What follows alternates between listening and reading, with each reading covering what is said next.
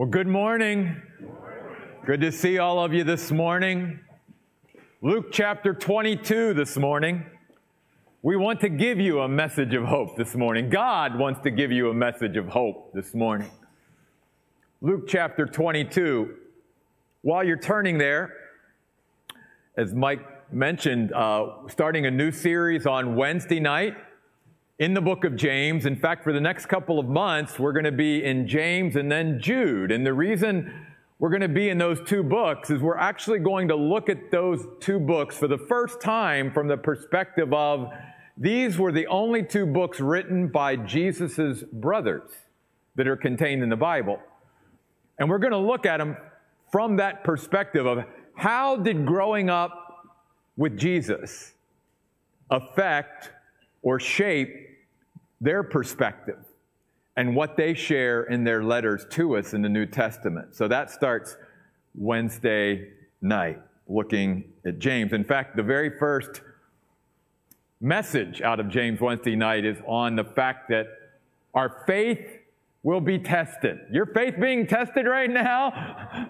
yeah, so I think it's going to be a good, timely message for all of us on Wednesday night.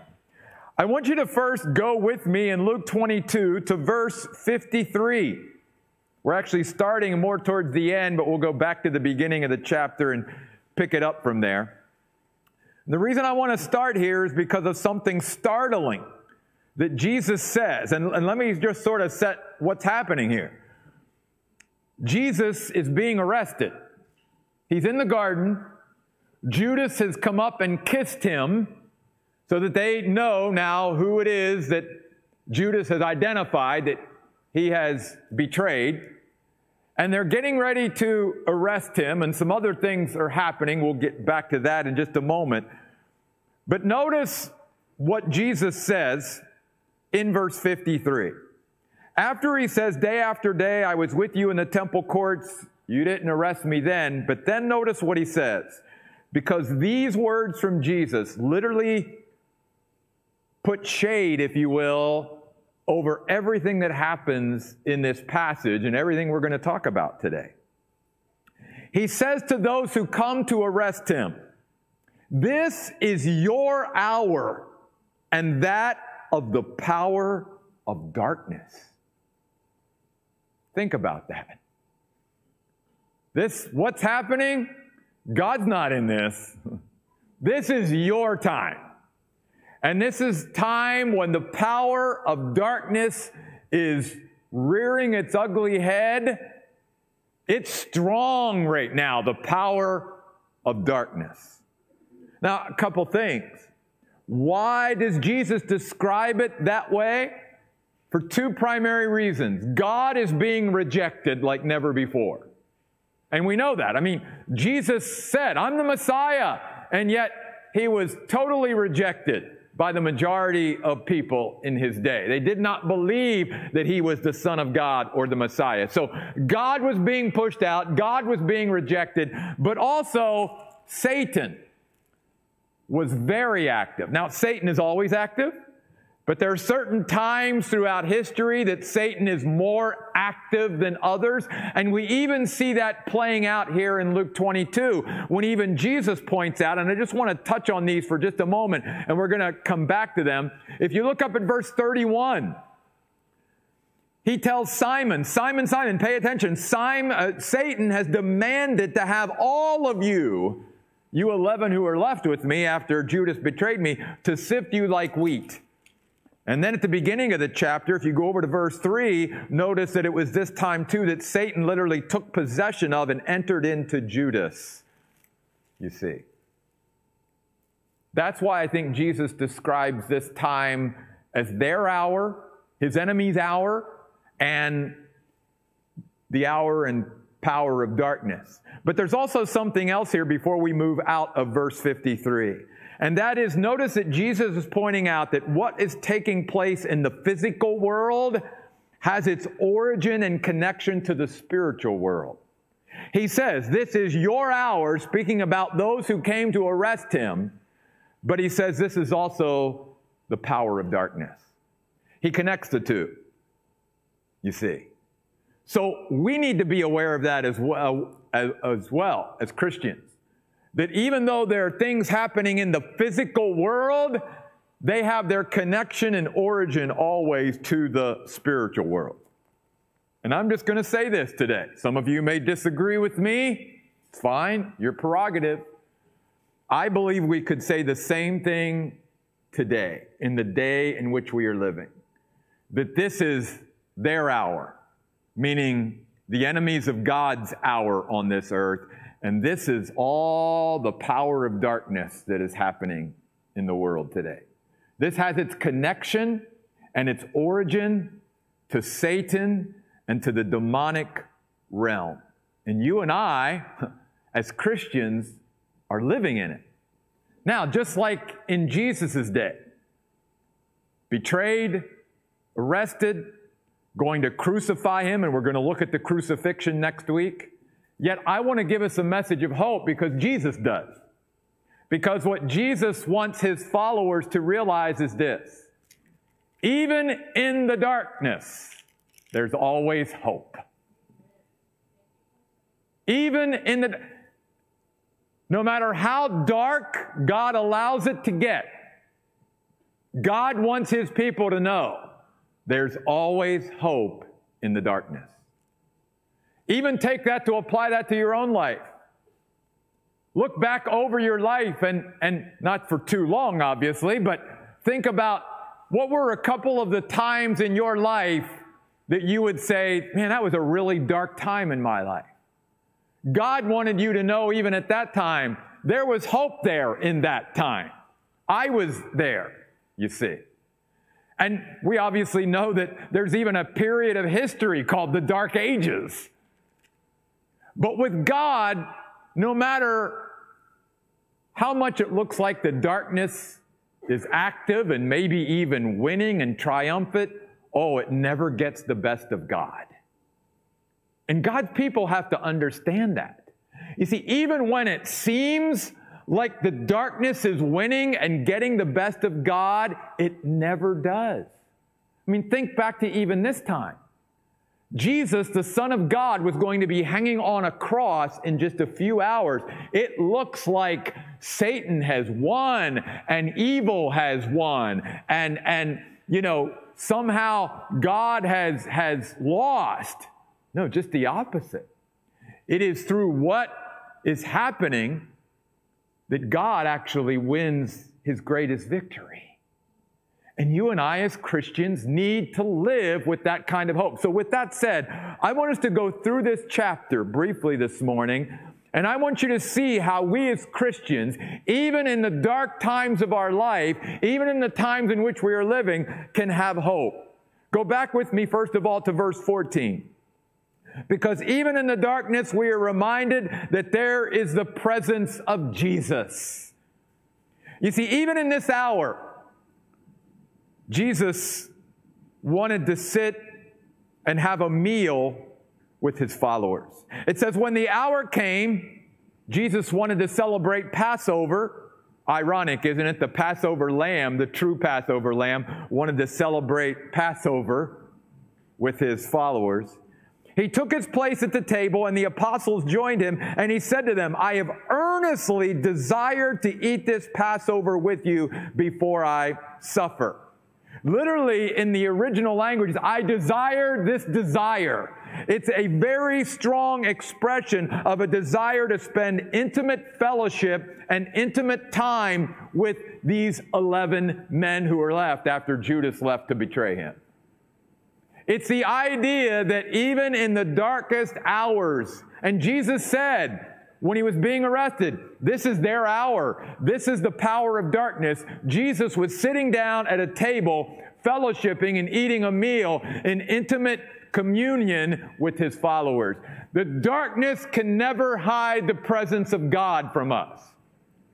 No matter how dark it gets, you and I, as God's people, never are shut out from the presence of God. And you and I, every day, can choose to sit down at the table that Jesus Christ prepares for us. And we can have that intimate connection and fellowship with Him no matter how dark it gets. In fact, David even writes in Psalm 23 that He will prepare a table before me. Where? In the presence of my enemies. My cup will run over, he says. So remember something. In the darkness, there's always hope. Why? Because there's always the presence of Jesus. Even in the darkest days, the darkness never can hide Jesus' presence from his people. We always have access to the presence of Jesus. He's always there. He always makes himself available. He says, I'll never leave you or forsake you. All we have to do is come into his presence. He's always inviting us to come, and he's always willing to set up his king's table uh, before us so that we can have the sustenance and the nourishment spiritually to be able to live in these days and still have that, that courage and that encouragement and that refreshment because we are, we are literally living in the presence of Jesus Christ. That's why I so long to be here on Sundays and Wednesdays because I feel like I connect with God by connecting with God and His people. And, and when we worship the Lord, I sense His presence here with us. And when we're here now, I sense Him with us. And, and there's just nothing like the presence of Jesus. He's inviting us to come and sit at His feet each and every day. Because again, even in the hours of darkness, Nothing can hide the presence of Jesus. Well, that's not all. There's also in the darkness the promises of Jesus. Notice he says, after he says, I'm going to suffer, he says, For I tell you, though, I will not eat, verse 16, this meal again until it is fulfilled in the kingdom of God. Do you notice there? Jesus is promising these 11 men that they would be part of a future kingdom. Now, again, Jesus has a spiritual kingdom a kingdom that we necessarily can't see with our eyes or, or touch with our hands right now that he is building through the hearts of those who believe in him. But one day Jesus is even promising here, even in the darkest hours, don't get your eyes off of the future. The best is yet to come for my people. There is a kingdom coming and one day his kingdom will come. His will will be done on earth as it is in heaven. And Jesus wants us to understand all of his promises because guess what? The darkness, no matter how dark it gets, can never nullify the promises of Jesus Christ to his people. We need to live off of his presence and off of his promises. In verse 29, he repeats this to his disciples again. He says, I am granting to you a kingdom just as my Father granted it to me. A kingdom. To be part of a kingdom. This was a prophecy, if you will, that Jesus was giving to his followers, even in this dark time, that would hopefully comfort them and give them hope because they weren't to get caught up in what was going to happen. He knew that just in a few hours, he was going to be arrested in that garden.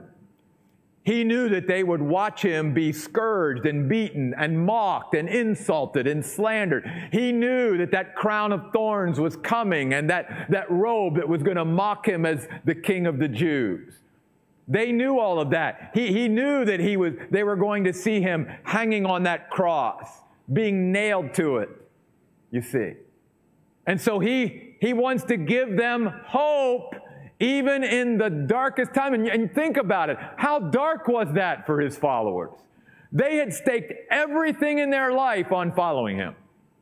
They, the Bible says most of them left everything to follow him. And now he's telling them, I got to go suffer. I, I've got to embrace the cross. I'm going to die. I'm going to go away and go back to my father. I'm going to have to leave you. I mean, they're, they're, you want to talk about the world turning upside down. And again, it's like, but Jesus, you're the Son of God, you're the Messiah. Why are you allowing all this darkness, if you will? Well, we'll get to that in just a moment. But Jesus wants us to understand something that in the dark times through history, even in the dark time in which what was happening here, where Jesus even calls it out and says, This is their hour, this is the power of darkness. Jesus wants his people to understand something. There's always hope. And no matter how dark it gets, the darkness can never hide his presence from us and never nullify one of his promises. His promises are always yes and amen. And I want to encourage you in these days, in these days where we are bombarded with so much negativity and negative things that are being said back and forth and about this or that, to saturate our minds every day for at least a little while in the Word of God, but especially focusing on His promises to us. God wants us to grab hold of and cling to His promises. And one of those promises is, I got a kingdom coming for you.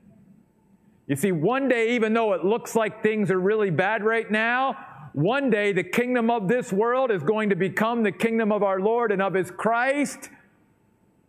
One day every knee is going to bow and every tongue is going to confess that Jesus Christ is Lord. That guarantees from God to His people.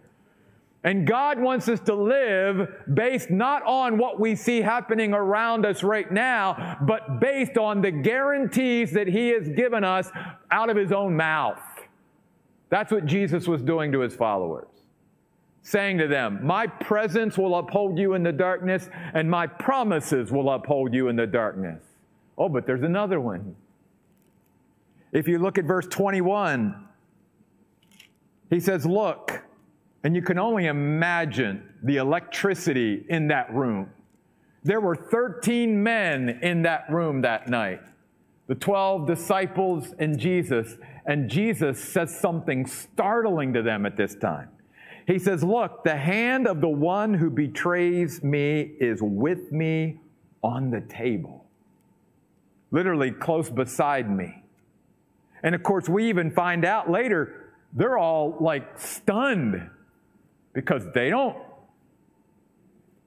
think it's any one particular person. Judas didn't stick out to them as, it's not like Jesus said, you know, one of you is going to betray me and they all point their finger at Judas. No, it wasn't that way.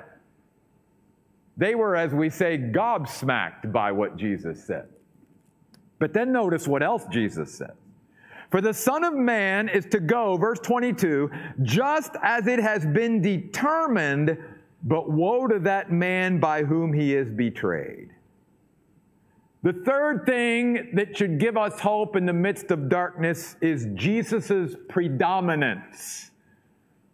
Predominance simply means his supremacy and his control of the situation. Because I wanted to keep alliteration, we could have used the word sovereignty. But since I started with P, I had to come up with a word that started with P. That's how my mind works, sorry. So after we went from presence to promise, we go to predominance. You see, the darkness cannot thwart the predominance of God. He is the supreme master of the universe. He is in control, even when it looks like He's not. And Jesus is saying the same thing to His followers here in verse 22, because notice what He says. The Son of Man is going to go through this just as it has been determined. Who determined it? God. Nothing's happening in Jesus' life. Nothing is happening that's affecting his disciples right now that has not passed through the determinate counsel of God and his loving hands. Nothing. And yet, notice something else that Jesus says here Woe to that man by whom he is betrayed. So, what Jesus also is saying is this the fact that God overrules the evil that people do as he brings his purposes to pass on this earth does not make those people who do the evil any less evil. That's important to remember. They're still responsible before God for their actions, just like Judas was. You see, yes, God overrules it, but God knew what they would do. And they chose to do it. Judas chose to open his life and his heart up to Satan because he never truly in his heart embraced Jesus. And that's why Satan could come in at this moment and with the lure of money take possession of Judas's life because Judas had always left himself open to Satan because he never closed his heart to Satan by opening it up to God. So Judas is still responsible for what he's done. But Jesus also is telling his followers, even though these evil people are doing such evil things and will be held responsible for it, God's still in control. No, nothing is happening at this time of Jesus' life that hasn't isn't part of, of God's plan or purpose. Otherwise, it wouldn't happen. Because God is predominant in the universe. God is sovereign. God is always on his throne and in control. God was not up there at this time, the Father, going, Oh my goodness, look what's getting ready to happen to my dear son. How did we get into this mess? And the same thing is true today. God is not up there in heaven going, Oh my goodness, I didn't see all that's happening in the world. I didn't see that coming. What are we going to do? No, God is using even the evil things that are happening and being done on this earth to fulfill His will, His plan, and His purpose. And He wants His people to know that that's why you and I can have hope even in the darkest days that we live on this earth because He's still in control. If God was in control when Jesus was hung on the cross, God's in control now too. Because the Son of God even said, This is their hour. This is the power of darkness. And yet there was always hope. Because the darkness can never hide the presence of Jesus from his people. The darkness, no matter how dark, can never nullify the promises of God to his people.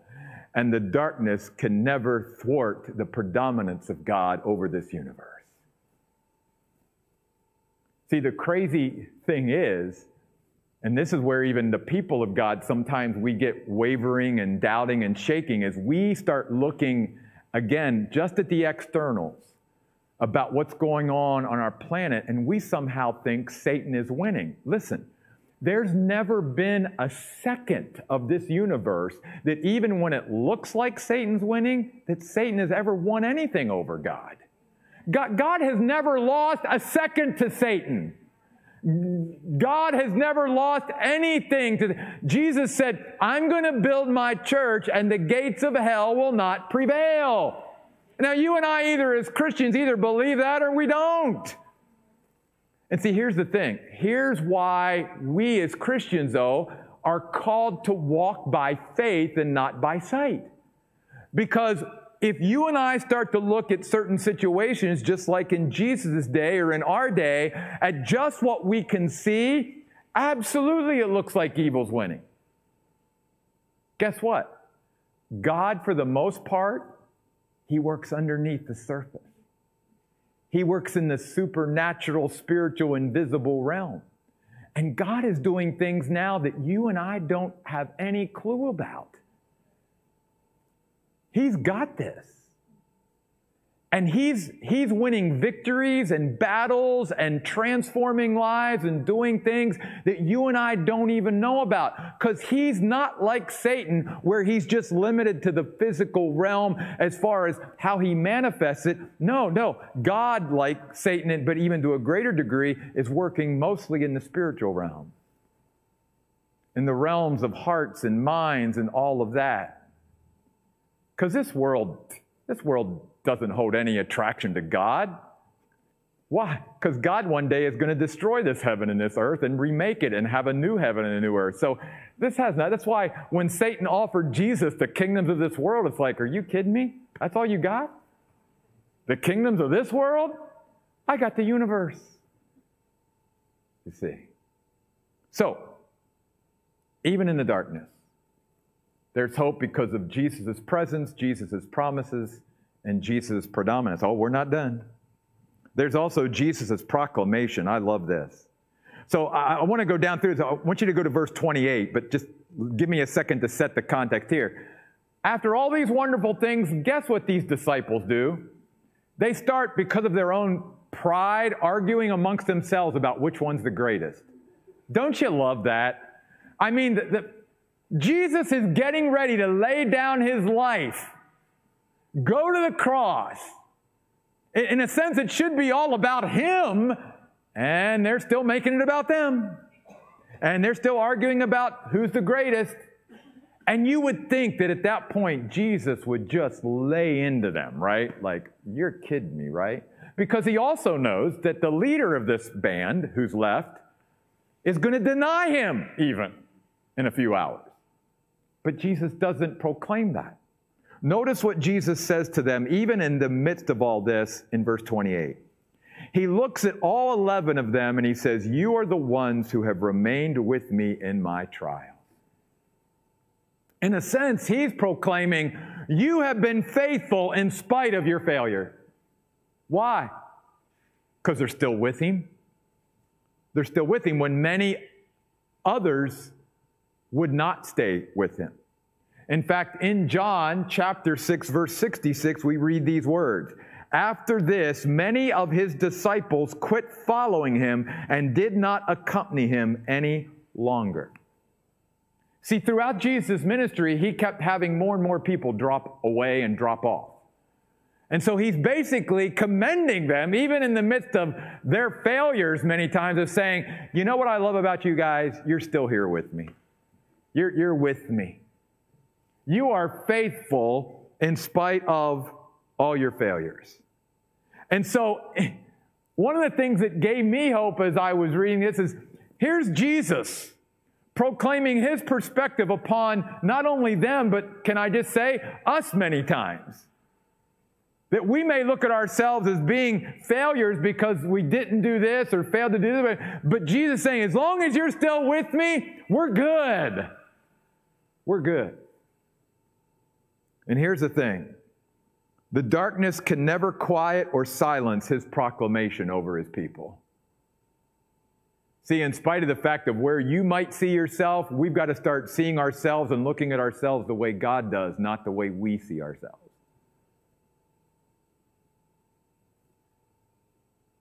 Jesus is proclaiming his unconditional love over your life right now, no matter what.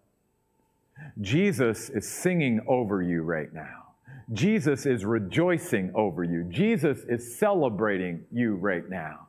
And so often, especially in the darkness, we can get caught up in the, in the accusations of our accuser and the slander and, and all the, the negative talk, and, and we miss the pro- proclamation that Jesus himself is singing and saying and celebrating over us, his people.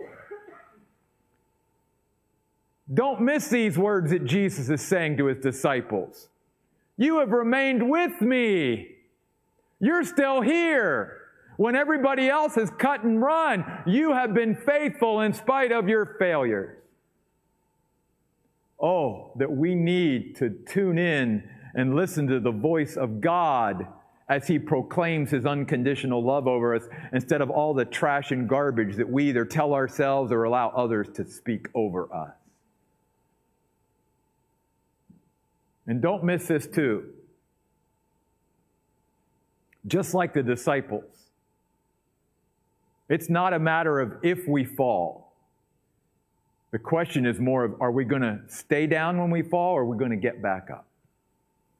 And that's why I love Proverbs 24 16, which says, Although a righteous person may fall down seven times, they get back up every time. I want to encourage you today, based upon the proclamation of Jesus Christ over your life, over his unconditional love for you, over him celebrating you and rejoicing over you and singing over you every day, that if you've been knocked down right now in your life or you have fallen down yourself, get back up. Jesus wants you to get back up, not stay down. The enemy, the darkness wants you and I to stay down when we've fallen. Jesus is always there with his arm and his hand stretched out saying, my child, you failed? Yes. Now let's learn from it and let's get back up and keep on going. And God wants you to hear him proclaiming that over you today because he proclaimed that very same truth over his disciples today in that day. Remember, the darkness can never quiet or silence the proclamation of God over your life. So tune into it, listen to it. No matter how dark it gets, the darkness cannot silence the voice of God in our lives if we are open to it. Two more. Go over to verse 31. Another thing that should give us hope in the darkness are the prayers of Jesus. Do you know that Jesus is praying for you? He continually intercedes for us before his Father. Startling words here in verse 31 Simon, Simon. And notice at this point, Jesus isn't calling him Peter because he's not being very rock like right now in his life. He says, Simon, Simon, pay attention. Satan has demanded to have you all to sift you like wheat. Let me stop there for a minute. This is important. I hope every Christian understands Satan wants to destroy your life. You, you, get that, right? I mean, Jesus even said, the thief comes to steal, to kill, and to destroy. And if it was up to Satan right now, you'd be dead. You realize that. It, if it was up to Satan, your life would be, it would be destroyed. It would be ruined because that's all Satan wants to do. Though he comes across just like he did to Eve in the garden, like all nice and again, that angel of light, like I got your best interest at heart. All he wants to do is rob us of everything worthwhile and of great value. And when Jesus tells Simon, Peter, that Satan has demanded. I mean, think of this. Satan has the gall to demand anything from the Lord of glory. Yeah, he does, because that's how, when, when, when people are sinful, including Satan himself, we say and do stupid things because of sin. And somehow Satan has such a warped mind and warped perspective that he thinks he can go up to the Lord of glory and demand anything even though the Lord of glory could just say one word and Satan would be no more. And he says to Simon, and oh, let me say this the, the reason why God allows Satan to do that is because he uses Satan to bring him glory. We got to wrap our minds around that. That's why, in a sense, he puts up with Satan. Just like he puts up with the evil that's going on right now. Because it's all part of God's plan that's going to bring him ultimate glory in this universe. But he says, Simon, Satan came to me and demanded that I allow you to be sifted like wheat. Now, I'm not a farmer, I'm not into agriculture and all that, so I had to do some studying up on it. Sifting of wheat is a very violent process. It literally involves a violent shaking where the husk from the wheat is separated from the grain of the wheat. And so basically what Jesus is saying is Satan wanted to come into your life and shake you violently. But notice what Jesus says.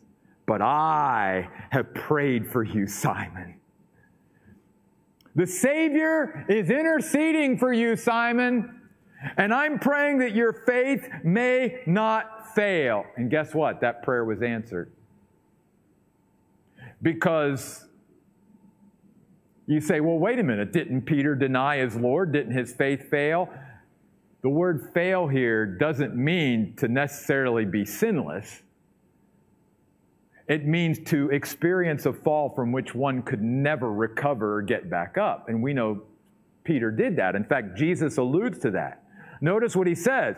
When you have turned back, when you have repented from your denial of me, strengthen your brothers. Notice, Jesus is teaching us something very important here. Peter's faith would be revealed in his repentance and perseverance, not in his sinlessness. Not in his sinlessness. Because Peter was far from sinless, just like you and I are far from sinless. But it's just like Jesus said before, but you're still with me. You came back to me when you failed. And I'm going to use you. So strengthen your brothers. But notice here, in this, Jesus saying, even in this darkness, never forget, I am praying for you.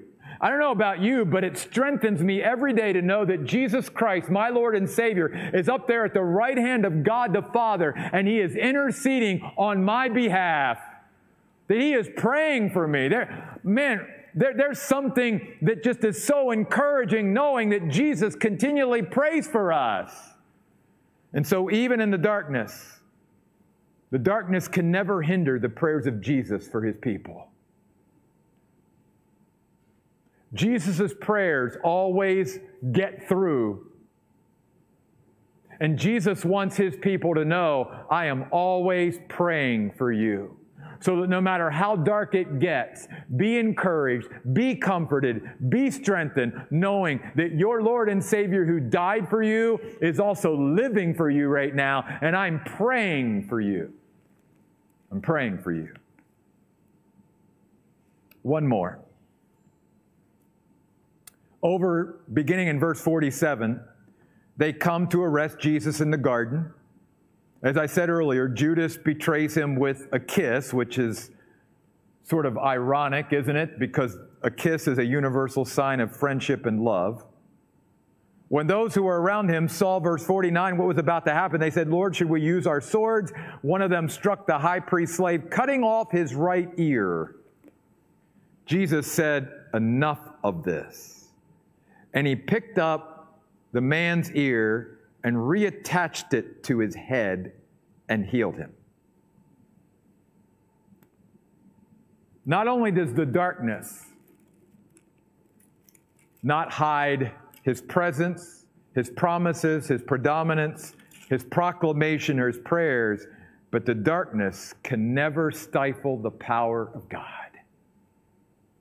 There's always Jesus' power even in the midst of the darkness. In fact, it's very interesting that his last act as a free man was one of love, compassion, and service to someone else.